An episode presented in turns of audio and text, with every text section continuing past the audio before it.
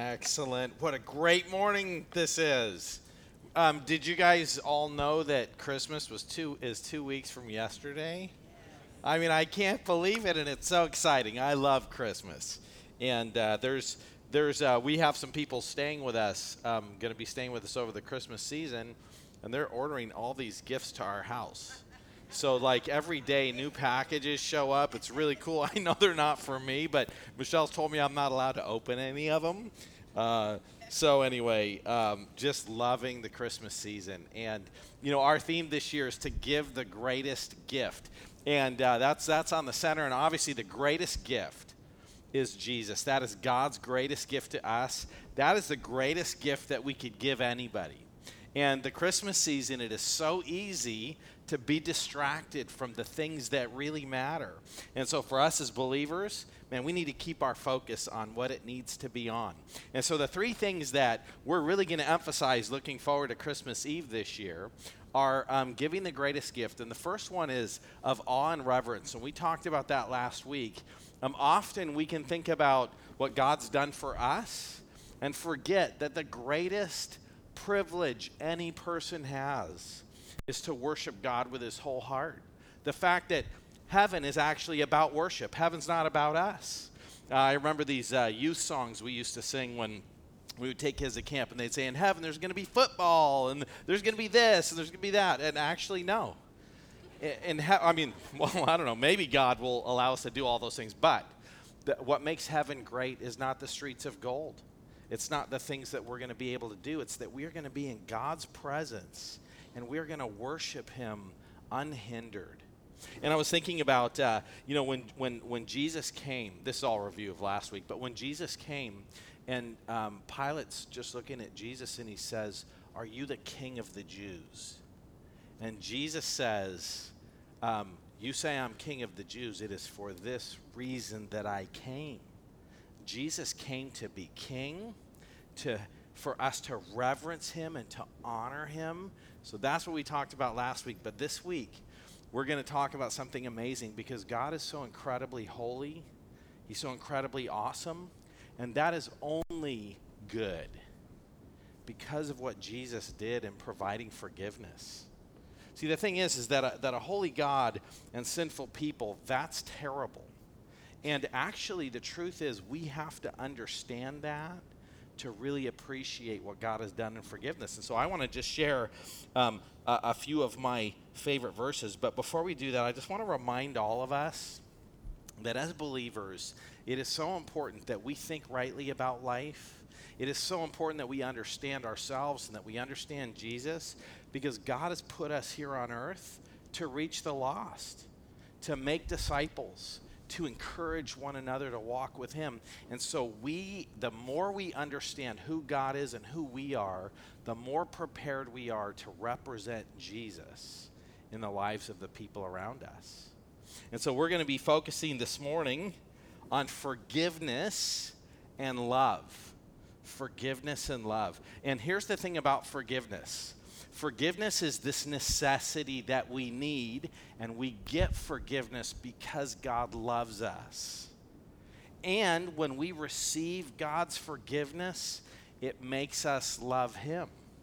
And so there is this connection between forgiveness and love. And so I just want to put up a few of my favorite verses on forgiveness, and then we're going to jump into a Christmas passage.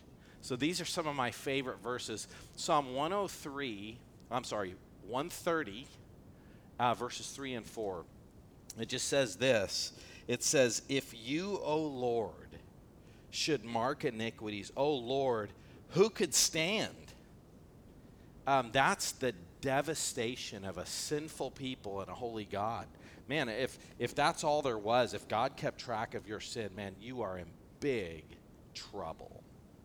But then it goes on and it says, but with you there is forgiveness that you may be feared. See, we can't fear and reverence and worship God. We would be destroyed by God's holiness. But because of forgiveness, we can reverence God. We can have fear for God. We can worship God. But that's only because God forgives us. And then we have this next verse, Psalm 103:12. As far as the east is from the west, so far does he remove our transgressions from us. I mean, that's God's way of saying that our sin is infinitely separated from us, because you can get north and you can get south, but you can't get east or west. That's just a direction that you go. It's infinite. This one, Isaiah 43:25. Oh, man, I love this one. It says, I am he who blots out your transgression for my own sake and will not remember your sins. Isn't it amazing that when you sin, when you blow it, when you do things that are wrong, that God forgives you not because of you? I mean, when you just do the same dumb things over and over, and you just see this amazing frailty in your life, and you just think to yourself, why would God ever forgive me again? I love this because I just think about, he doesn't forgive me because of me. He forgives me because of him. That's awesome. You can't mess that up. Because if we could mess it up, we would. 1 John 1:9, if we confess our sins, he is faithful and just to forgive us our sins and to cleanse us from all unrighteousness. Isn't that awesome? Isn't that amazing promise? That is the greatest gift that we could actually receive, is forgiveness. And that's the greatest gift we could give at Christmas time. I just want to encourage us as we approach life, as we're around people, as you think about your kids, as you're spending time with your family, don't forget to think about, how do I take these truths that life really is built on, and how do I communicate those in the midst of all that's going on in our season? Now, this whole issue of forgiveness, you got to deliver some bad news for forgiveness to be important. I mean, people need to know they're sinners. Christmas is supposed to be a joyful, happy time. We're supposed to go tell everybody they're bad. You got to think that stuff through and think about, how do I do this correctly? Because that is what we need to do. Because if we don't realize we're bad, we don't realize we need Jesus. So, I was thinking often too, as we just think about this concept of forgiveness. Have you ever heard somebody say, I just need to learn to forgive myself? Have you ever had somebody say to you, you just need to learn to forgive yourself? There's a right and wrong way to understand that statement. It's a poorly phrased statement. I would just say you should never say that to anybody, and nobody should ever say that to you. But here's the issue with that. We can judge people over saying phrases like that, but here's the truth. You don't need to forgive yourself. You need God's forgiveness. And this is what I love about the Apostle Paul. This is something that he says. The Apostle Paul says, I don't judge other people and I don't judge myself. And he says, as I think about myself, I have nothing against myself. I can't think of anything for which I should be judged. But that doesn't make me okay. It is God who judges me. And so Paul says, I don't judge other people, and I don't judge myself, because it's not my opinion of myself that's important. It's God's opinion of me. And so when we say things like, you need to learn to forgive yourself, what we really are meaning and should be meaning with that is, you need to accept what God says about his forgiveness of you.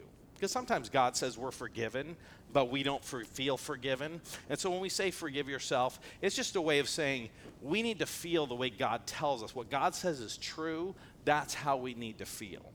But that could be confusing if you think that your perception of yourself is actually what's important, because it's not. We just embrace what God says about us. And so let's jump in this morning and let's get a Christmas story. And let's look at Luke chapter 2, verse 22 to 38. And then we're gonna kind of zoom in, and all of our points are gonna kind of come from a small section of this. But I want to just read this passage. It says in Luke chapter 2, verse 22 to 38, after Jesus is born, it says, and when the time came for their purification according to the law of Moses, they brought him up to Jerusalem to present him to the Lord. Jesus was born into a family of parents who honored the Lord. They took him to the temple the way they were supposed to, according to the law. And then it says in verse 23, as it is written in the law of the Lord, every male who opens the womb shall be called holy to the Lord, and to offer a sacrifice according to what was said in the law of the Lord, a pair of turtle doves or two young pigeons. So this whole thing of the firstborn child belongs to God. Do you know where that comes from? That comes from Exodus, remember when God was bringing Israel out of Egypt? And he said, I'm going to kill the firstborn child of everybody, and the only way you can spare yourselves from losing your firstborn child is to put blood on the sides and on the top of your door. And everybody goes, wow, that's kind of like a cross. And the truth is that whole thing pointed to Christ. But in the law, whenever somebody had a firstborn child, they would sacrifice an animal because they're not going to sacrifice their kid. God said, replace your kid by sacrificing an animal. And so that's actually the picture. This picture of this sacrifice was the picture of the Exodus and God providing salvation and getting them out and them not being accountable and just the way that God blessed them in that. So that's what's happening here. And then we learned something about Jesus' family. They were poor. And they were poor because it says here, to offer what is said in the law, a pair of turtle doves or two young pigeons. And I was wondering, what is the difference between a turtle dove and a pigeon? So this is a picture, and it's on the Western Wall, so this is in Israel. This is a Jewish dove. And it's in Israel. That was a joke. So anyway, this is a dove, and... this is a pigeon. And what I found out is that doves and pigeons and turtle doves, they're all kind of in the same family. And a turtle dove and a pigeon are actually like very similar kinds of birds. And they were the offerings that poor people would make.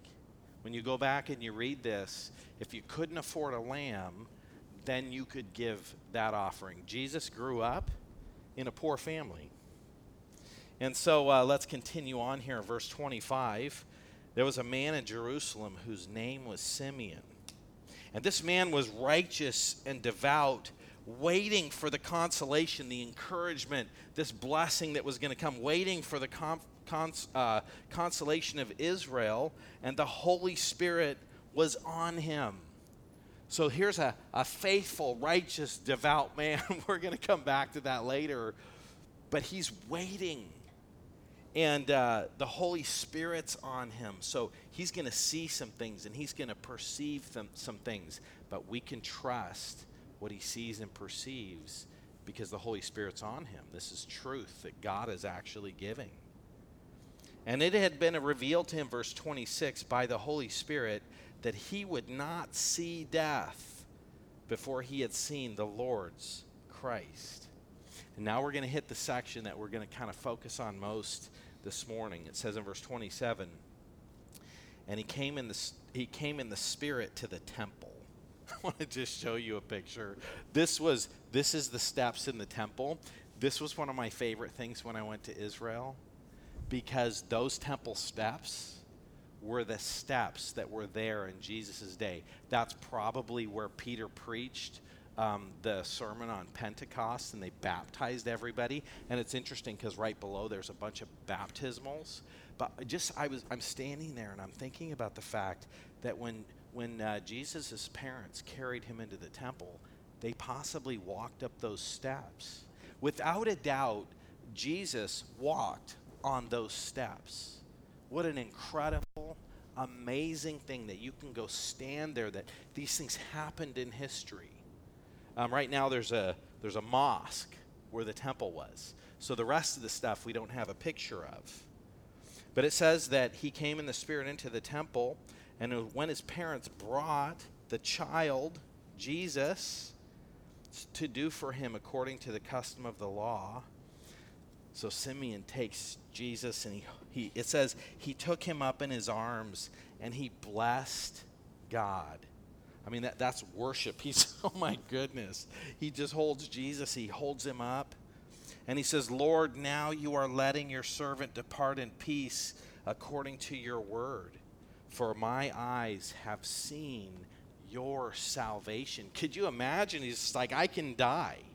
I have seen the Messiah, the one that people have been waiting for since Adam and Eve blew it in the garden. Remember in Genesis 3:15 where God says, I'm going to send a seed. The seed of the woman's going to crush the serpent's head. From the very beginning, people have been waiting for this, and he gets to see it. It's this amazing thing. And it says, my eyes have seen your salvation, and that's the point of our whole day. Why do we need salvation? What causes salvation? So that's what we'll be really examining today, that you have prepared in the presence of all peoples. It's for everybody. Everybody needs it.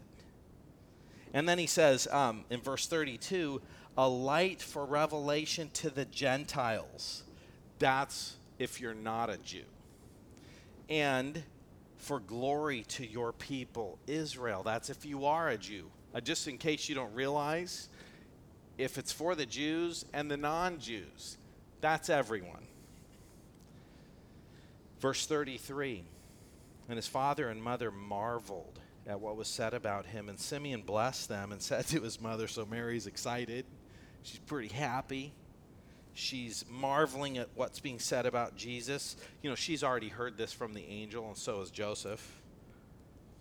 And then he says to Mary, behold, this child is appointed for the fall and rising of many in Israel, and for a sign that is opposed, and a sword will pierce through your own soul also, so that thoughts from many hearts may be revealed.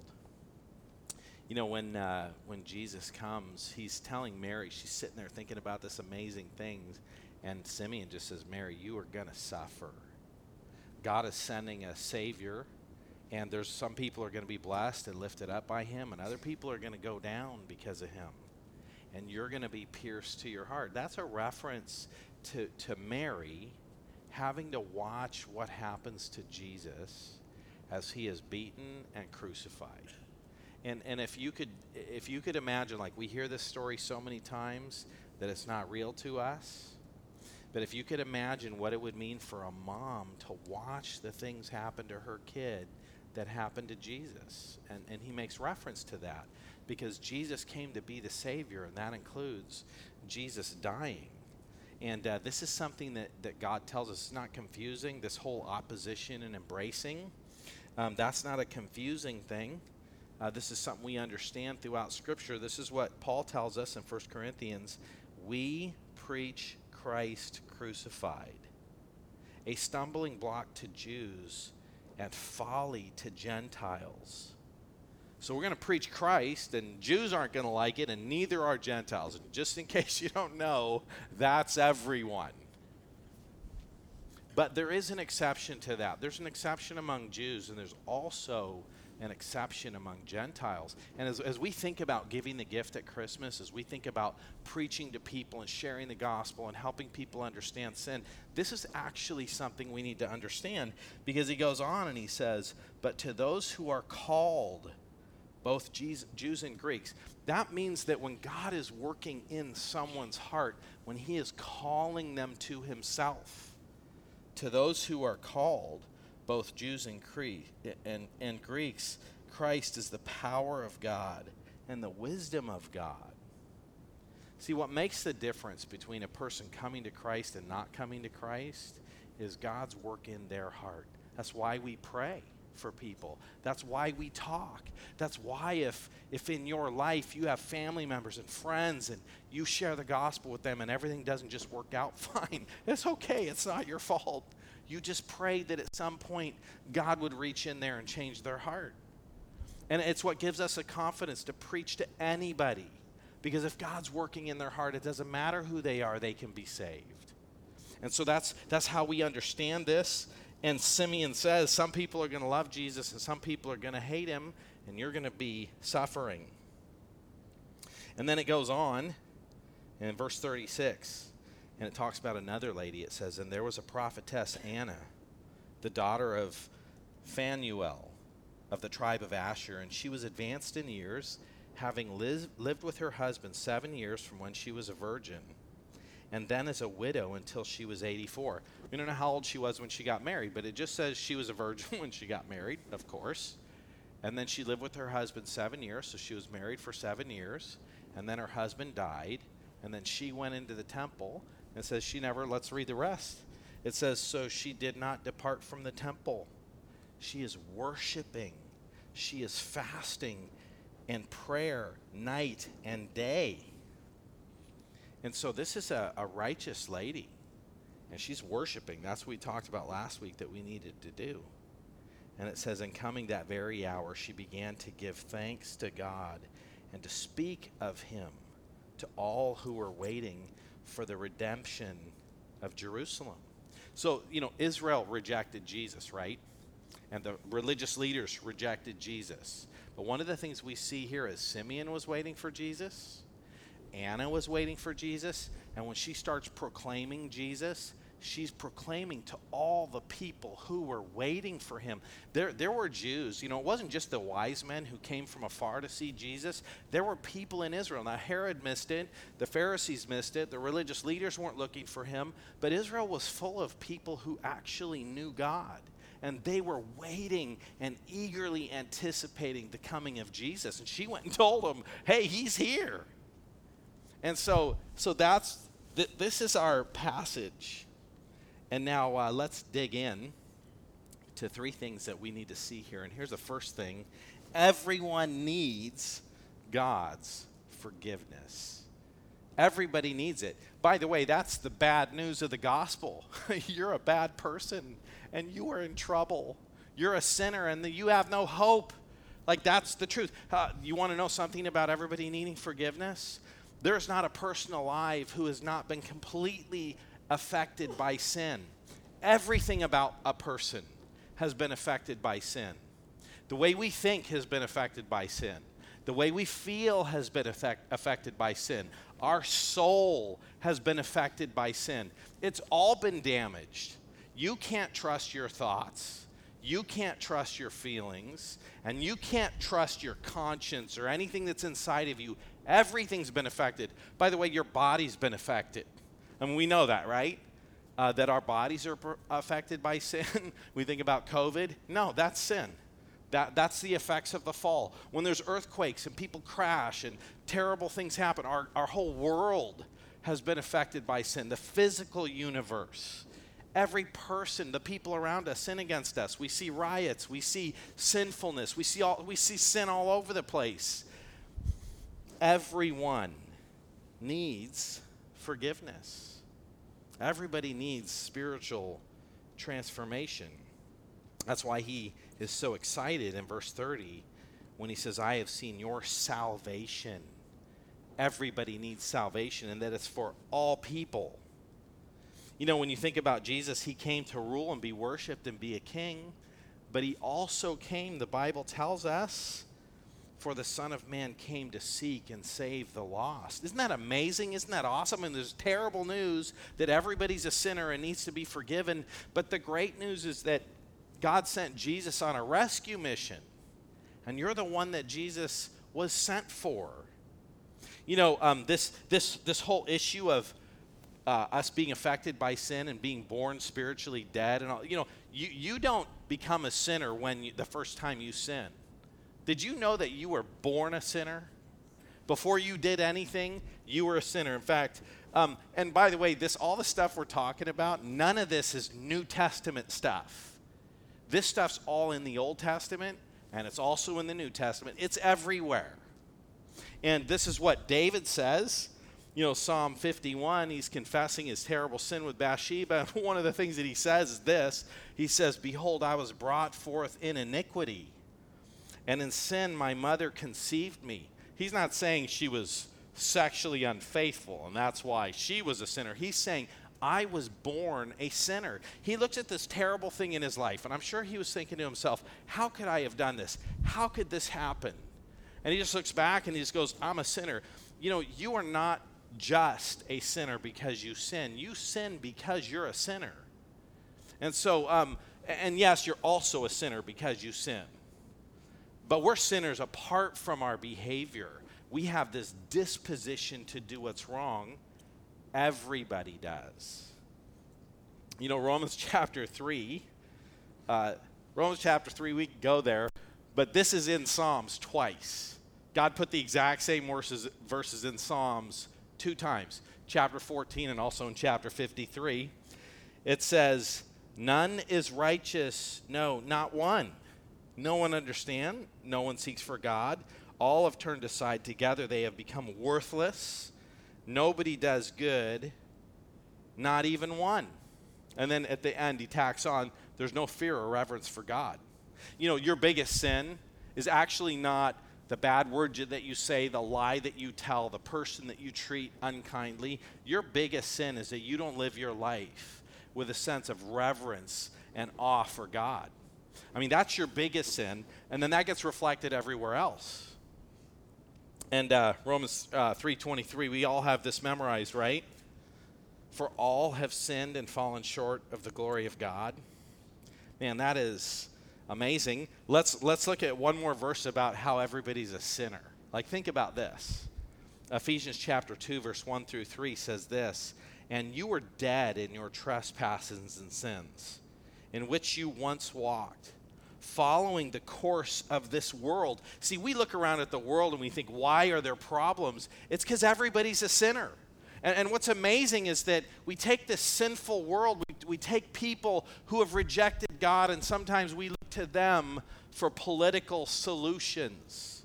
And we just need to recognize our world is broken, everybody in it is broken, and even when they identify a problem and come up with a solution, they only make it worse.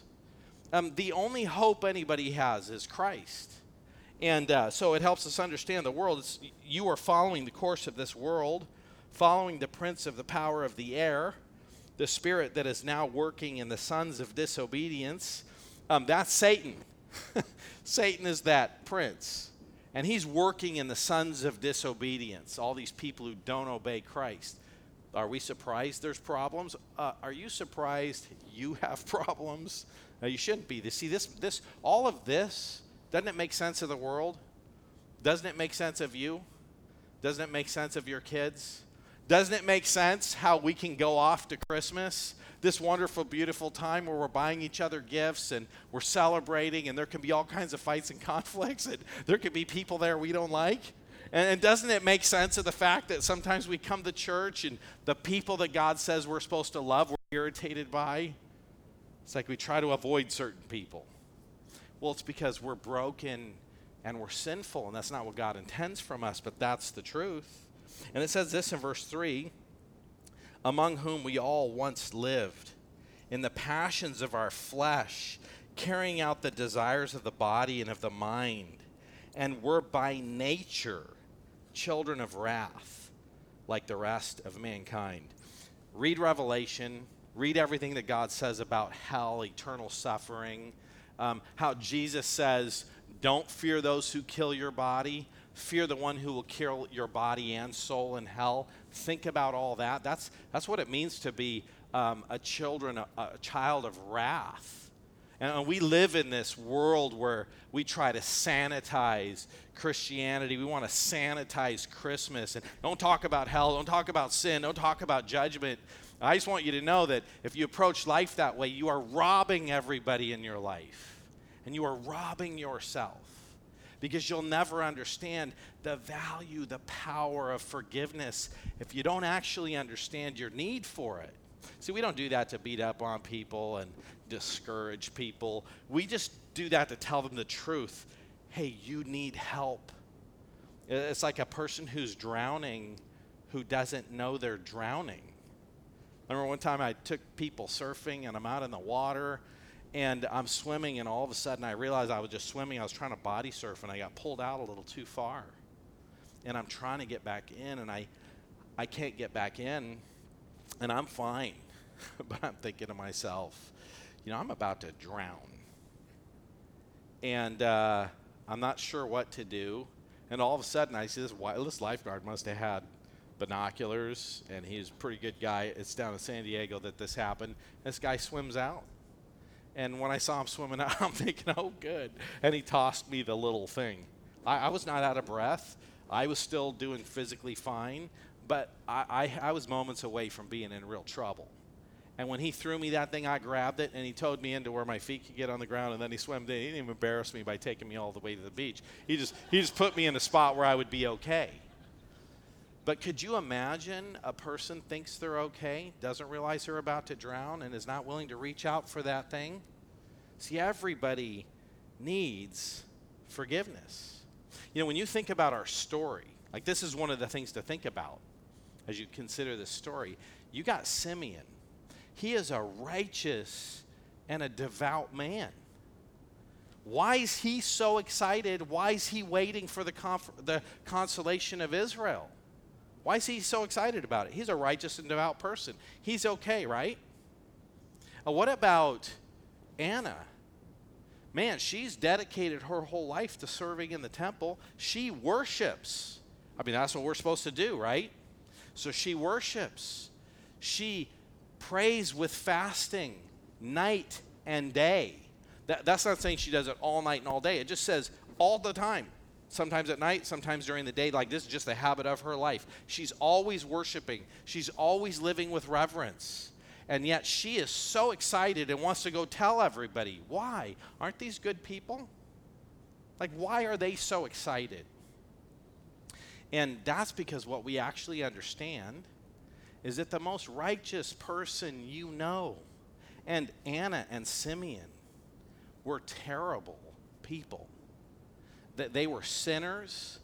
They were to be separated from God. God's wrath would be poured out on them. They would be separated from God forever.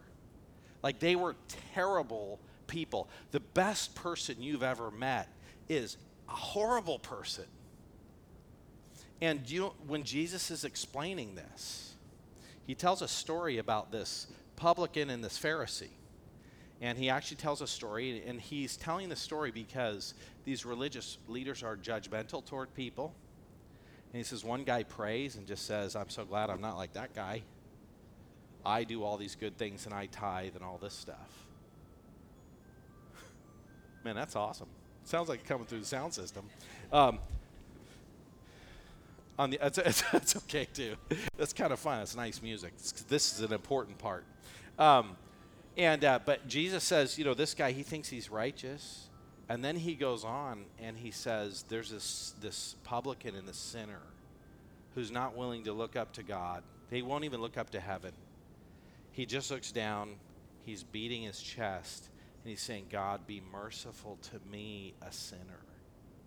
And Jesus says, that guy went away justified, not the other one. See, Simeon and Anna, you want to know why they were righteous? They were only righteous because they knew they were terrible. Anybody who doesn't realize they're terrible, they're the ones God doesn't forgive. God forgives people who recognize that they are terrible and that they need God's help, that they need forgiveness. Everybody needs forgiveness. And if people grow up in your home, and if your friends that you're sharing the gospel with don't know they're terrible, they could never be saved. And by the way, that's a problem with like the whole self-esteem thing. The most important thing for us to do is let's just get our kids and tell them you're beautiful and God doesn't make any junk. And we raise people and we separate them from the gospel. Instead of saying to our kids and instead of saying to people around us, yeah, I see there how you were selfish with your sister and you wanted the toys for yourself.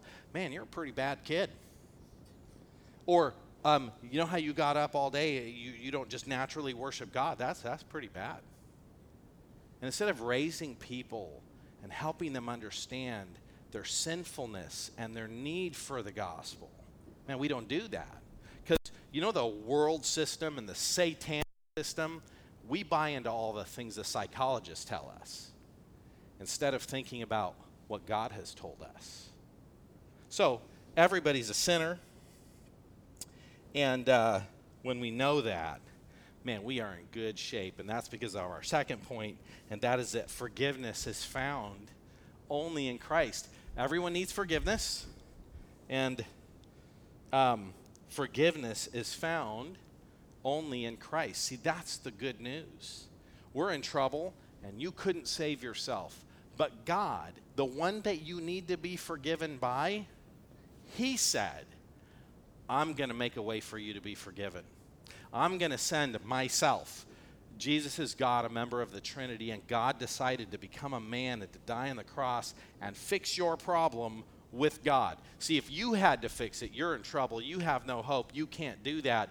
But God fixed it. Isn't that exciting? Isn't that awesome? Because God doesn't mess up. I am he who wipes out your transgressions for my own sake. Oh, good. I'm not in this equation, so I can't mess it up. It's God who did it, and it's powerful. And so we look at this in verse 27. This is such good news. When we understand the bad news, then this becomes such good news. And it just says in verse 30, for my eyes have seen your salvation. It's God's salvation. He sent Jesus to provide forgiveness. You know, that, of course, is not a New Testament message. In Jeremiah 23:5, talks about this coming king, the Messiah, the Christ. And look what it says at the end. The Lord is our righteousness. That's Jesus' name. That's this Messiah's name, is that God is our righteousness. We are not our righteousness. God is our righteousness. We get the credit for Jesus' life. Or how about Isaiah 53:4? Have you ever heard somebody say in the Old Testament you were forgiven by works, but now in the New Testament we're forgiven by grace? That is what people who don't read the Bible say. You read the Old Testament, that's not what it says. All the sacrifices point to what Jesus is going to do. They help us understand how God's going to provide salvation. Do you know why Anna and Simeon and the wise men and all these Jews were waiting for the consolation of Israel? Because all those people read the Old Testament. They all knew there's a coming Messiah that I need that's going to provide my forgiveness. And how about Isaiah 53? Doesn't that sound kind of New Testament if you read this? Surely he has borne our griefs. He carried our sorrows. We esteemed him stricken, smitten by God, afflicted. But he was pierced for our transgression. He was crushed for our iniquities. Upon him was the chastisement that brought us peace. With his wounds we are healed.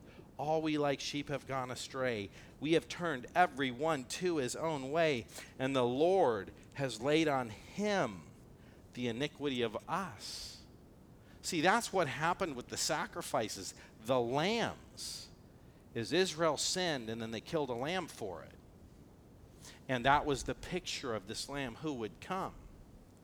And so Jesus died for us. And we see that in all the birth narratives, right? Matthew 1:21, she'll bear a son, you'll call his name Jesus, for he will save his people from their sins. Luke 2:11, for unto you is born this day in the city of David a Savior, who is Christ the Lord. And just in case we're confused, there's no other way. It's just Jesus. And Jesus told us that. Jesus said to him, I am the way, the truth, and the life. No one comes to the Father except through me. It's just Jesus. There's not lots of religions. There's not good intentions. You don't find the same God in all religions. Nope. There's one. There's one way. Jesus said there's a wide road that leads to destruction. You got atheists and every religious person on that wide road. And then there's a narrow way that leads to life. And those are the people following Jesus. That's it. And so God took all these people who needed forgiveness, and he provided forgiveness in Christ, the only way. And then here's the amazing thing. See, don't we want people to feel loved? I mean, we don't want to go to Christmas and tell people they're bad. We want people to know God loves you. And that's an important message, but actually, it's a muted message. It is an empty message. If we don't understand those other things, you can't preach about God's love to people because they'll never understand how much God loves them. Like I remember as a new believer, and I grew up in church, I learned lots of stuff, but I did really well in sports when I was in high school, and I had lots of friends, and you know, I did really well at work. I did really well in some other ways. And I kind of remember thinking, you know, when I was a young person, new believer, decided I was going to go into ministry, and I'd look around at some people that weren't that good at ministry, and then I saw some other people that were really good at ministry, and I just thought, man, I am going to be so good at ministry. I'm going to be one of the famous people. Like I remember I interviewed for a job. And I go to my boss when I was becoming an electrician. And I'm 18 years old, and I don't know anything. And there's these guys who've been working for him for like 25 years. And they're older, like 50-year-old people. And they've been doing electrical work for years. And so I show up in my job interview, and I say to this guy, within a year, you should hire me because I'm good at what I do. I work hard. I learn fast. And within a year, I'm going to be the best person you have working for you. Isn't that a little arrogant? For an 18-year-old that says, yeah, I'm just starting. I don't know anything about this. But I'm looking around at these guys. Yeah, they're 40, 50, doing it for 20 years. It's going to take me a year to be better than them. But I'll be there. And that's actually how I felt about my Christianity, too. I felt like God was kind of lucky to have me on his team. So then I actually get hired in this church to do youth ministry. And I'm sure that attitude kind of came out and some people saw that. But, man, my first few years of ministry were pretty bad. I was in a church that was really struggling in spiritual leadership, and nobody liked me. In fact, I remember, not that nobody liked me. There was people who were gracious, and they loved me anyway. But I just remember being at this church. And I remember thinking, no matter what I do, it's wrong.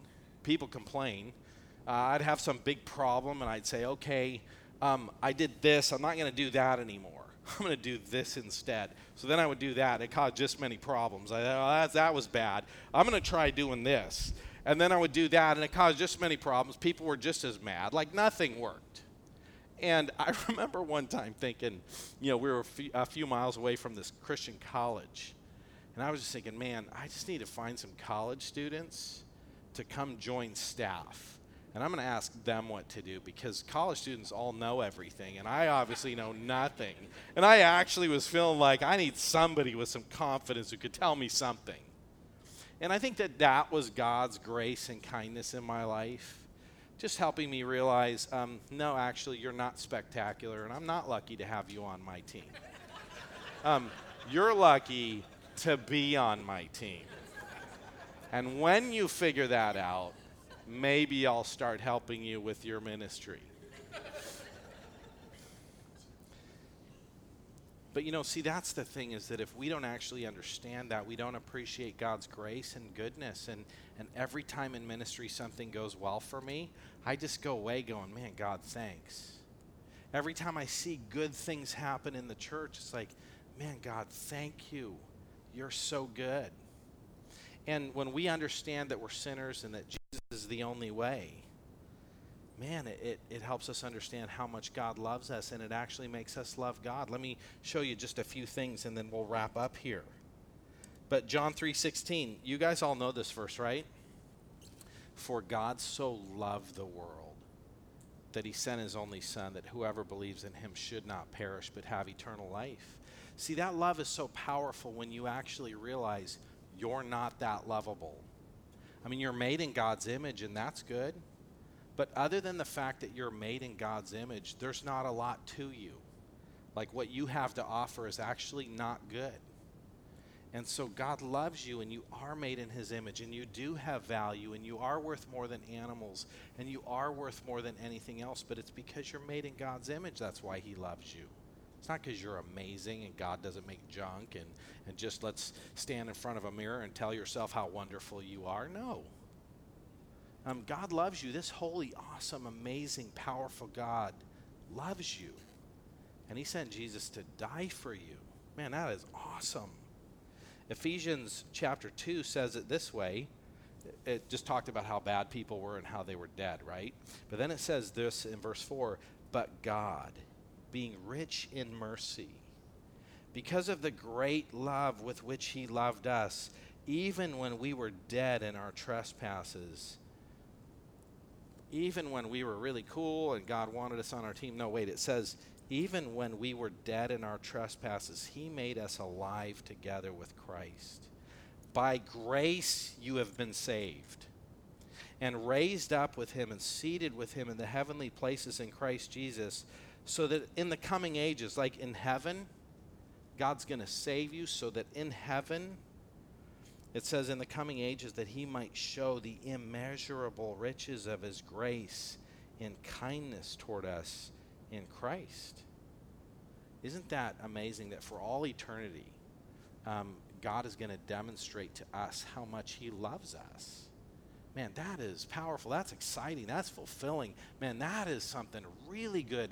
But it's not good unless it's laid on the backdrop of who we are without Christ, where we're headed without Christ.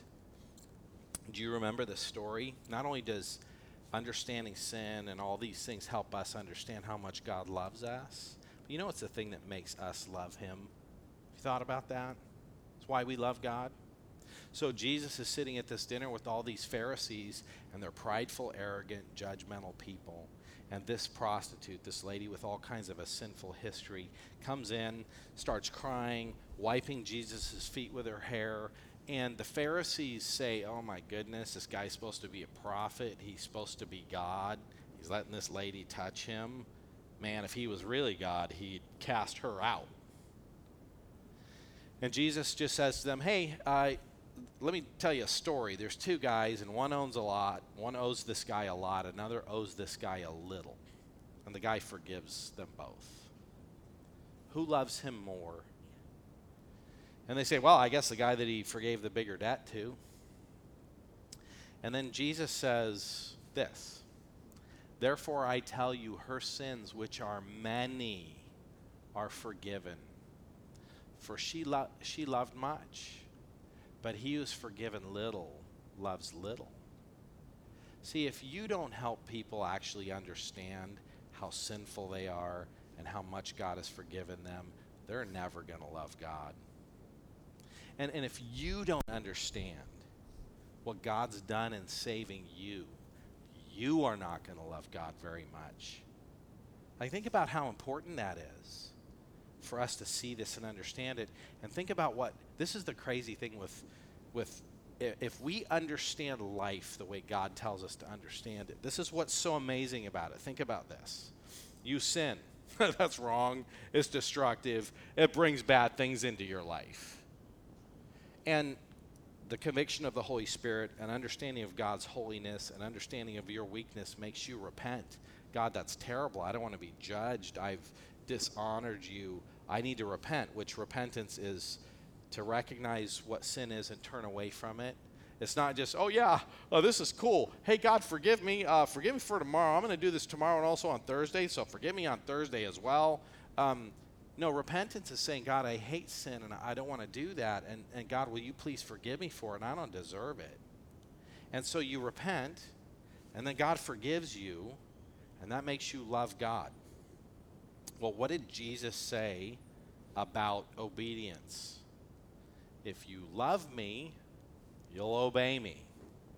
So isn't it cool how God's made this thing that even when you sin, if you think and function biblically, it actually results in you not sinning? Like, God has just created this incredible thing. As long as we think about life correctly and approach it correctly, God blesses us even when we sin. You know, that's Romans 8. You know, that God works everything to the good of those who love him, who are called according to his purpose.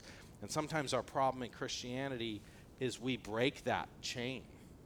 We break what sin is. We break the need for forgiveness, for repentance. We break then what it means to love God. And we wonder, why do we all struggle with obeying God? It's because we don't think about things and present things to people in the way God says. We don't understand ourselves and others the way God tells us to understand ourselves and others, which is why at Christmas. Man, we want people to be loved. And so the thing that we can do is give the greatest gift, and that's a gift of forgiveness, to proclaim Christ.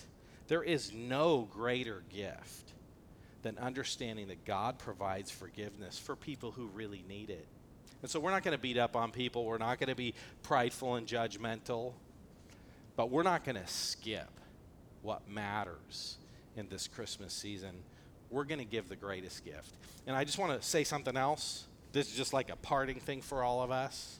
When we understand all these things and we live it out, the church is the most gracious, the most loving, the most encouraging place to be. And when we forget this stuff, the church is kind of hard on people.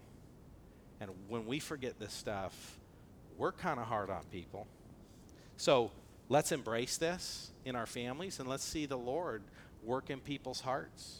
Now, let's not beat up on each other, and let's pray for people that are struggling. And let's not be surprised if you think about your life, man, I've been blowing it. Okay, join the club. That's all of us. Like, this shouldn't be a shock.